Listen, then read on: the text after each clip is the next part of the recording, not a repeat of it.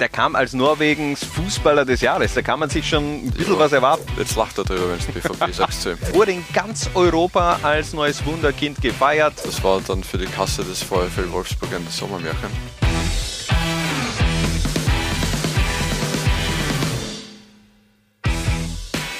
Laula 1 paniert heute die Transferflops des BVB. Ja, die Dortmunder sind ja eigentlich für gute Deals bekannt, aber in den letzten Jahrzehnten waren da schon auch ein paar Fehlgriffe mit dabei.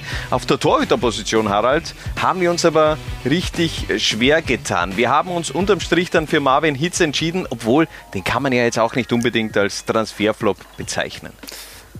Kann man nicht wirklich. Wir haben uns für Marvin Hitz entschieden, weil irgendein Goalie haben wir halt nehmen müssen.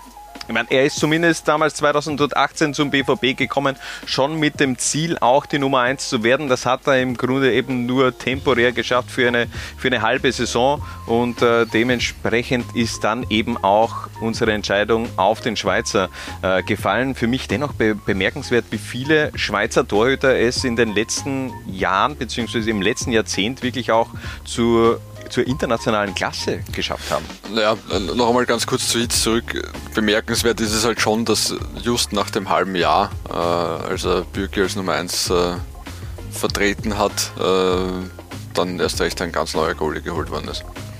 Mit Gregor Kobel und auch der eben auch Schweizer. Genau, du sagst es, äh, die Schweizer Torwartschule hat da im vergangenen Jahrzehnt äh, seit Patrick Folletti dort die Torwarttrainerausbildung leitet und so mehr oder weniger der, weiß nicht, wie sagt man heutzutage, Head of Goalkeeping äh, beim Schweizer Verband ist, hat sich da schon einiges getan und da merkt man tatsächlich große Fortschritte. Ja, äh, zählen wir es kurz auf. Jan Sommer, Gregor Kobel, Marvin Hitz, Roman Bürki, äh, Diego Benaglio, der war vielleicht noch vor dieser Zeit, könnte ich mir vorstellen, aber auch ein äh, Philipp Köhn und auch ein Yvonne Mvogo.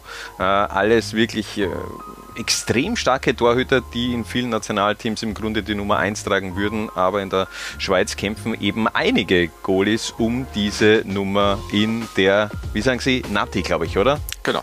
So ist es. So, vor Hits schicken wir ein 3-4-3 aufs Feld und starten mit einem Olympiahelden aus dem Jahr 1996, Sunday Oliseh. Der kam für 7,5 Millionen von Juventus Turin, konnte sich im Pott aber nicht wirklich durchsetzen. Vorweg die allerwichtigste Info, wir haben es nachrecherchiert. Sandy ist an einem Samstag geboren.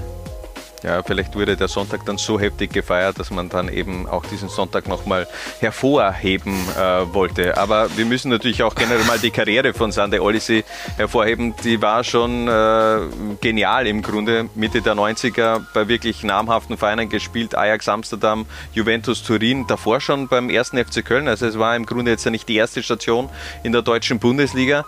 Aber in Dortmund, da war eben auch verletzungsgeplagt. Das ist richtig. Man muss dazu sagen, er ist ja damals äh, von Juventus nach Dortmund gekommen und hat ja auch bei Juve äh, keine einfache Zeit gehabt. Also bei, bei, bei, Ajax war er eine große Nummer, bei Juve dann überhaupt nicht. Ancelotti hat äh, auf andere Koryphäen im zentralen Mittelfeld gesetzt, von Antonio Conte über Edgar Davids und Alessio Tacchinadi. Ähm, und eben, wie du sagst, beim, beim BVB schon immer wieder Verletzungspech gehabt. Ähm, aber Sandy Olysee ist so ein klassischer Vertreter dieser nigerianischen Generation, die da in den 90er Jahren als Nonplusultra des afrikanischen Fußballs gegolten hat, oder? Die, die nigerianischen Super Eagles waren mhm. damals äh, sehr beliebt. Ja, ähm, Taribo West, JJ Okocha, ähm, da waren schon ganz viele, Victor Ikpepa auch im Nachhinein auch äh, noch zum BVB-Transferflop entwickelt, aber hat auch eine extrem gute Zeit gehabt, äh, Mitte der 90er. Kanu. Kanu, auch äh, George, ja, das waren schon, ja, waren, waren richtig geile Kicker. Also Nigeria 1996 auch, glaube ich, das äh, einzige Mal, dass ich mir olympische äh, Spiele, also diesen Fußballbewerb gegeben habe. Und das war im Grunde eben auch so dieser Hype nach der Europameisterschaft. Aber, aber egal, damals eben Nigeria mit der Goldmedaille. Und ähm, nochmal zurück zu diesem Transfer Sommer 2000 beim BVB. Das war schon ein spektakuläres Transferfenster, auch aus Dortmunder Sicht. Da hat man eben nicht nur Sande Olise um 7,5 Millionen geholt, sondern eben auch einen Jörg Heinrich um 4,1 Millionen Euro und einen Thomas Rositzky, der sich in den Jahren danach ja wirklich auch zum Dreh- und Angelpunkt Mittelpunkt des Dortmunder Offensivspiel, Offensivspiels entwickelt hat. Ein weitaus größerer Flop war aber wohl André Berg-Dölmo. Der war zwar im Gegensatz zu Olise kostengünstig, aber die Leistung, die war eher durchwachsen. 2003 gekommen für, was hast du, 300.000 300 Euro. Ähm, ja, äh, ich meine jetzt im Nachhinein, okay, sie haben ihn von Ajax Amsterdam geholt, aber der war damals was, 32 Jahre alt? Ja, aber der kam als Norwegens Fußballer des Jahres. Da kann man sich schon ein bisschen ja. was erwarten. Ja, zu der Zeit war Norwegens Fußball jetzt wahrscheinlich auch nicht ganz äh, State of the Art. Uh, ja, so, ja, okay, war, noch, war, war ja. schon Rosenborg-Trondheim äh, so ein bisschen am Ausgehen, glaube ich. Also ja, kann ich mir schon vorstellen. Dennoch, also mit diesem Makerl ist er im Grunde nach Dortmund gekommen, hat sich dann aber wirklich nur durch grobe Patzer in den Fokus, in die Schlagzeilen gespielt, wurde zwischenzeitlich sogar in die Regionalliga Nord bei der Zweiermannschaft eingesetzt und 2005 dann der Transfer zum FC Kopenhagen weg vom BVB. Einen Platz haben wir noch in der Abwehr offen und diesen bekommt natürlich äh, Nico Schulz. 25,5 Millionen Euro über äh, wie es damals der BVB an TSG Hoffenheim hat die Ablösesumme aber in keinster Weise rechtfertigen können. Ja, nicht einmal ein, ein Bruchteil äh, der Ablöse rechtfertigen können. Ne? Ähm, wobei aus, aus damaliger Sicht äh, hat der Transfer schon Sinn gemacht. Der Nico Schulz war einer der, der aufstrebenden jungen Spieler Deutschlands, äh, hat schon im Nationalteam gespielt. Ähm, ja, aber erstens kommt es anders und zweitens, als man denkt. Ne? Er war damals der fünfteuerste Transfer der Vereinsgeschichte, hatte dann aber im Grunde wirklich null Chancen gegen Rafael Guerrero, der sich eben auch äh, in jener Phase zum fixen Bestandteil des Dortmunder Defensivspiels auf der Seite eben auch äh, entwickelt hat. Sportlich Flop, äh, abseits des Platzes gab es dann eben auch äh, ganz viel äh, Chaos rund um die Person Nico Schulz. Es gilt nach wie vor die Unschuldsvermutung, aber das alles gepaart ist dann eben auch wirklich ein, ein Mega-Transferflop in, in Sachen BVB. Wir switchen ins äh, Mittelfeld und starten mit einem Welt- und Europameister, der in Dortmund nochmal äh, durchstarten wollte. Thomas Icke Hessler. Beim BVB war er aber wenig weltmeisterlich. Das ist jetzt ein harter Sprung, da 20 Jahre in die Vergangenheit auf einmal. Ja. Äh, ja, äh, Ike Hessler ja damals äh, schon eine KSC-Ikone, kann man fast sagen, oder? Ja. Ähm, Karlsruhe ist in, in, dieser Zeit ja noch eine ganz andere Nummer, als er heute ist. Ähm, ja, nur bei Borussia Dortmund war halt ein anderer Platzhirsch schon zugegen. Das war, ich meine, im Grunde wollte man so dieses, ich meine, ich verstehe es ja nicht ganz, man wollte so gefühlt vielleicht auch so ein Nationalteam-Duo auf Clubebene etablieren, aber das hat ja 1998 schon bei der Weltmeisterschaft nicht funktioniert. Bin mir gar nicht sicher, ob Andy Möller damals in Frankreich dabei war. Ike Hessler war dabei und das war eben dieser Sommer nach dieser verpatzten Weltmeisterschaft aus deutscher Sicht in Frankreich. Da ist eben zum dort äh, zu Dortmund gewechselt und eben Andi Möller war eben auch beim BVB und der hat zumeist gespielt. Ike Hessler konnte nur zusehen und nach einer Saison war dieses ganze Abenteuer BVB schon wieder vorbei. Man dachte, die Karriere von Ike Hessler, die geht jetzt äh, eher, ähm, ja, die, die wird langsam ausklingen gelassen. Ah, das ist kein deutscher Satz gewesen, oder? Die klingt langsam aus. Ja. Die klingt langsam aus. Mhm. Und äh, dann kam nochmal dieser Transfer zu 1860 München und äh, schon noch ein Turnaround in der Karriere von, von Ike Hessler. Ja, das waren dann zumindest dreieinhalb äh, richtig gute Jahre noch, die, die, er da in München bei den Löwen hingelegt hat. Ähm, ja, und dann noch eine kleine Ehrenrunde bei der SV Austria Salzburg. Ja, und davor aber nochmal sogar sein Comeback im Nationalteam 2000 gefeiert bei der Europameisterschaft, war aber auch eher unrühmlich das Ende dann dieser Nationalteamkarriere von Ike Hessler mit dem Vorrunden aus in den Niederlanden und Belgien. Neben Hessler setzen wir auf Kevin Kampel. Die Basis war eigentlich so schön. Seit klein auf BVB-Fan, da wurden auch nochmal Kindheitsbilder mit einer Dortmunder Schultüte und Shirt hervorgekramt um das so ein bisschen auch zu unterstreichen. Aber er wechselte in einer sehr prekären Lage nach Deutschland. Ja, äh, das Ende der Ära Klopp war jetzt äh, für Borussia Dortmund äh, nicht gerade die ruhmreichste Zeit in den vergangenen Jahren.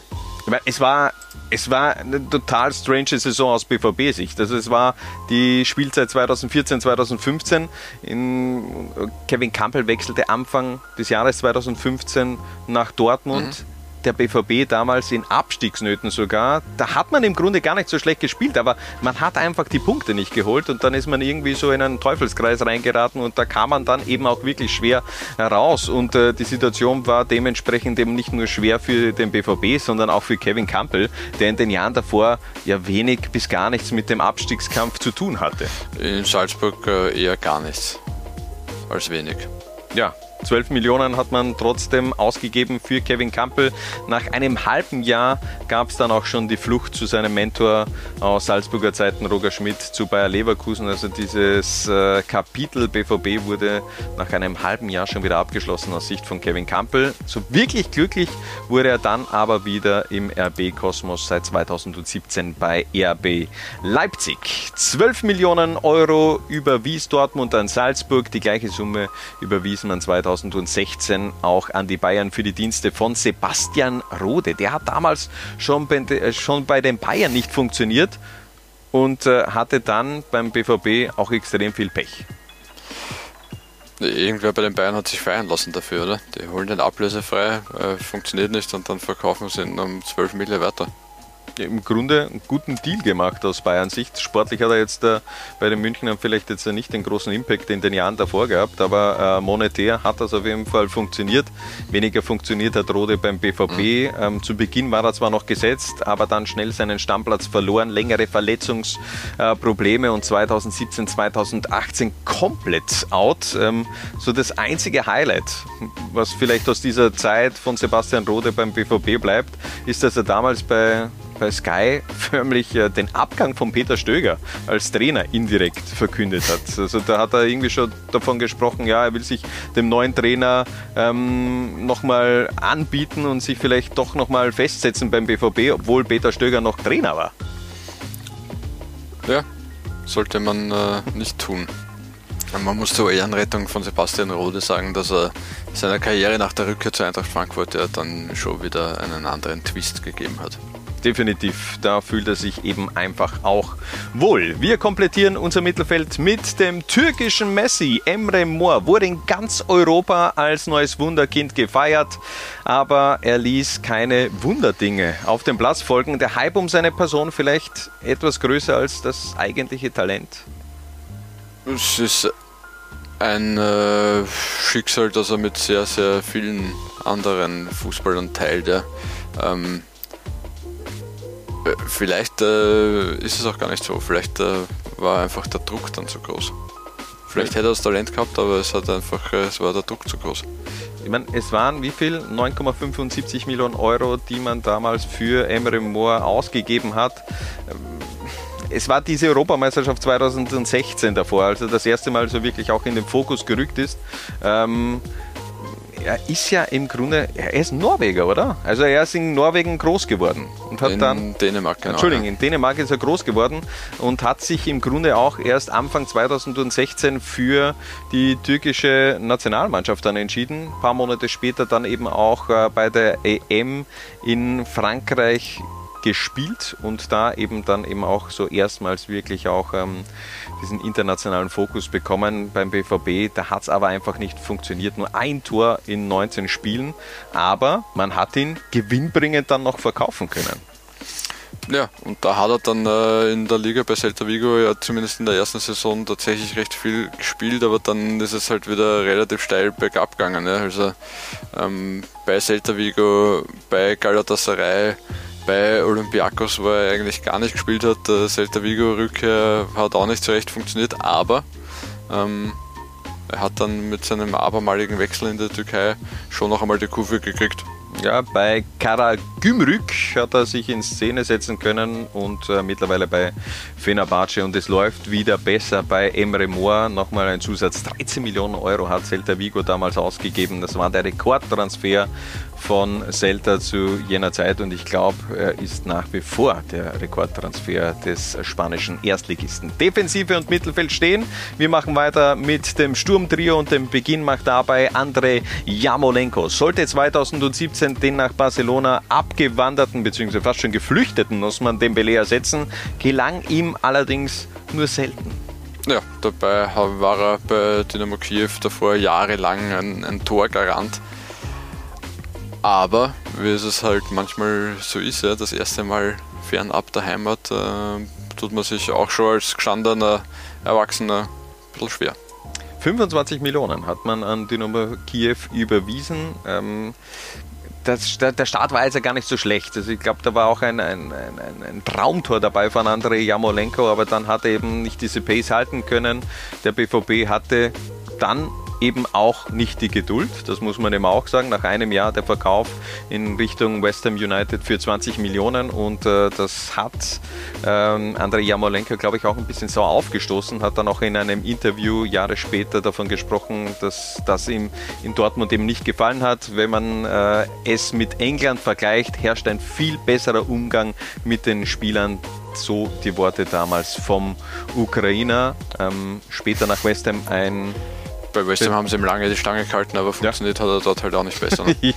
ja, dann gab es eben so ein, ein einjähriges Abenteuer bei Al-Alin in den Arabischen Emiraten.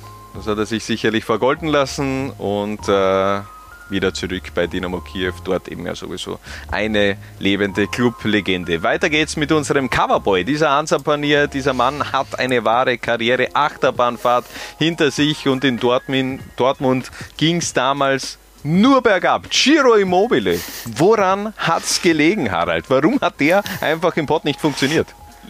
Weil Italiener ähm, am besten in Italien spielen. ja, ich meine, zumindest bei Giro Immobile kann man das schon so feststellen. Also da gab es, glaube ich, auch diese sprachliche Barriere. Ähm, Thomas Tuchel hat das dann schon gefordert, dass er auch äh, mehr Deutsch lernt und er hat sich auch extrem schwer getan mit äh, dem Deutschlernen er hat sich extrem schwer getan. Äh, das Problem war, dass er ja ähm, anfangs unter Klopp noch einen Übersetzer gehabt hat. Äh, Tuchel hat das dann verboten. War halt jetzt auch nicht unbedingt zum Vorteil, wenn der in der Kabine sitzt und dann halt keinen Plan hat, was der Tuchel ihm eigentlich zu, äh, zu sagen hat.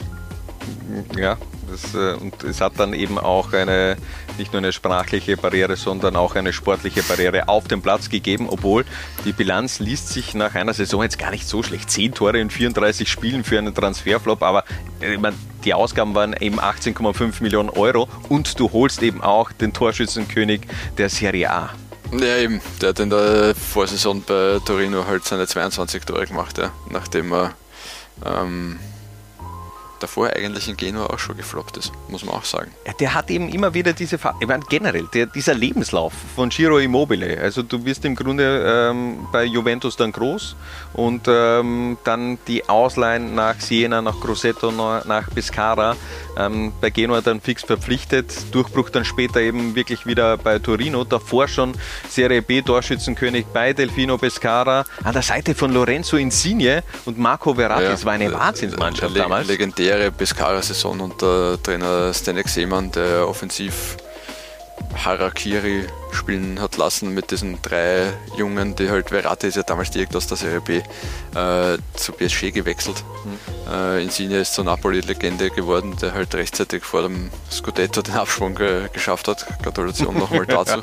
ja, ja, ähm, und Immobile hat halt ein bisschen länger gebraucht. Ja. Ähm, aber was Immobile dann ab 2016, ab seinem Wechsel zu Lazio äh, aufgeführt hat, das äh, das unfassbar, schon, ja. ja also dazwischen war eben auch noch, ja, aber dazwischen war eben auch noch Sevilla und Torino. Jo. Das, ja, eh, ja, jetzt wurscht, komm, ja, jetzt äh, feier ihn ab. 297 Spiele für Lazio, 196 Tore und halt 53 Assists auch noch drauf. Das ist, das ist er wurde dreimal Torschützenkönig der Serie A, hat den goldenen Schuh 2019, 2020 geholt, Europameister 2021 und äh, ist eben mittlerweile Rekordtorschütze von Lazio. Ja. Jetzt lacht er drüber, wenn es BVB sagst zu ihm. Ja, ja, Wahnsinn, wie sich eine Karriere eben auch dann nochmal fangen kann. Und äh, ja, wie gesagt, diese Achterbahnfahrt, die geht seit Jahren nur mehr nach oben für Giro Immobile. Den Abschluss unserer Ansapanier macht der BVB-Rekordtransfer aus dem Jahr 2016. 30 Millionen Euro überwies Dortmund damals an den VfL Wolfsburg für André Schürle. Das sorgte vor allem bei den Fans für Skepsis. 30 Millionen, man, der war in den, im Jahr davor nicht so der, der entscheidende Spieler beim VfL Wolfsburg. Ja, waren ein bisschen so WM-Reminiszenzen noch, oder? Das, das, das muss man auch nochmal erwähnen. 21.07.2016, der BVB holt Mario Götze zurück zum, äh, in den Pott und einen Tag später holt man andere Schürle. Also dieses der BVB hat da vielleicht noch so ein bisschen so diese Nachwehen des 2014er Hypes gehabt, oder? Ja, und das war dann für die Kasse des VfL Wolfsburg ein Sommermärchen. ähm, ja, ja äh, war wohl nicht, ne? Ja, ich meine, er stand extrem lange eigentlich beim BVB unter Vertrag. Äh, von 2016 bis 2020 wurde aber auch immer wieder ausgeliehen an Fulham beziehungsweise äh, zuletzt dann auch an Spartak Moskau. Moskau. Ja.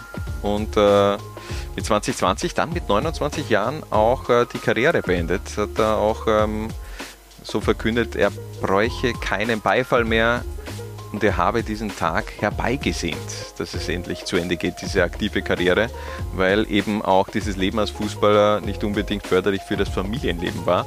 Und äh, ich finde solche Entscheidungen, auch wenn sie für viele vielleicht dann nicht nachvollziehbar sind, eigentlich sehr erwachsen und durchdacht.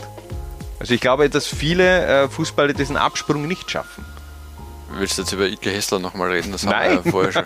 nein. Ähm, nein, das sehe ich genauso wie du, ja. Also kann man nur Respekt zollen dieser Entscheidung und der, der Konsequenz dann auch. Und äh, dieser Beifall-Ding ist, glaube ich, schon auch ein, ein, wichtiger Punkt, den du, den du ansprichst, ja, dass viele irgendwie das wahrscheinlich brauchen als, als Bestätigung, weil sie das äh, seit ihrer Jugend an nicht anders kennen, dass sie als Mensch sich da durch äh, identifizieren, was sie auf dem Platz machen. Ja. Ähm, an der Schule hat es geschafft, äh, davon loszukommen ja, und äh, anderweitig seine Bestätigung zu finden im Familienleben. Das ist ja was Schönes. Finde ich auch gut, denn ich glaube, das sind dann eben auch ganz viele Fußballerkarrieren, die eben in solchen Phasen, wo du dann sagst, ja okay, aber ich kann noch Fußball spielen, ich muss jetzt die nächsten fünf, sechs Jahre so weitermachen wie bisher, ähm, die enden dann später vielleicht auch in Problemen in metaller Richtung. Von dem her alles richtig gemacht von André Schürle. Das ist auf alle Fälle unsere Flop 11 der BVB-Einkäufe. Wir sagen danke fürs Zusehen und bis zum nächsten Mal, wenn es wieder heißt, Laula 1 Panier.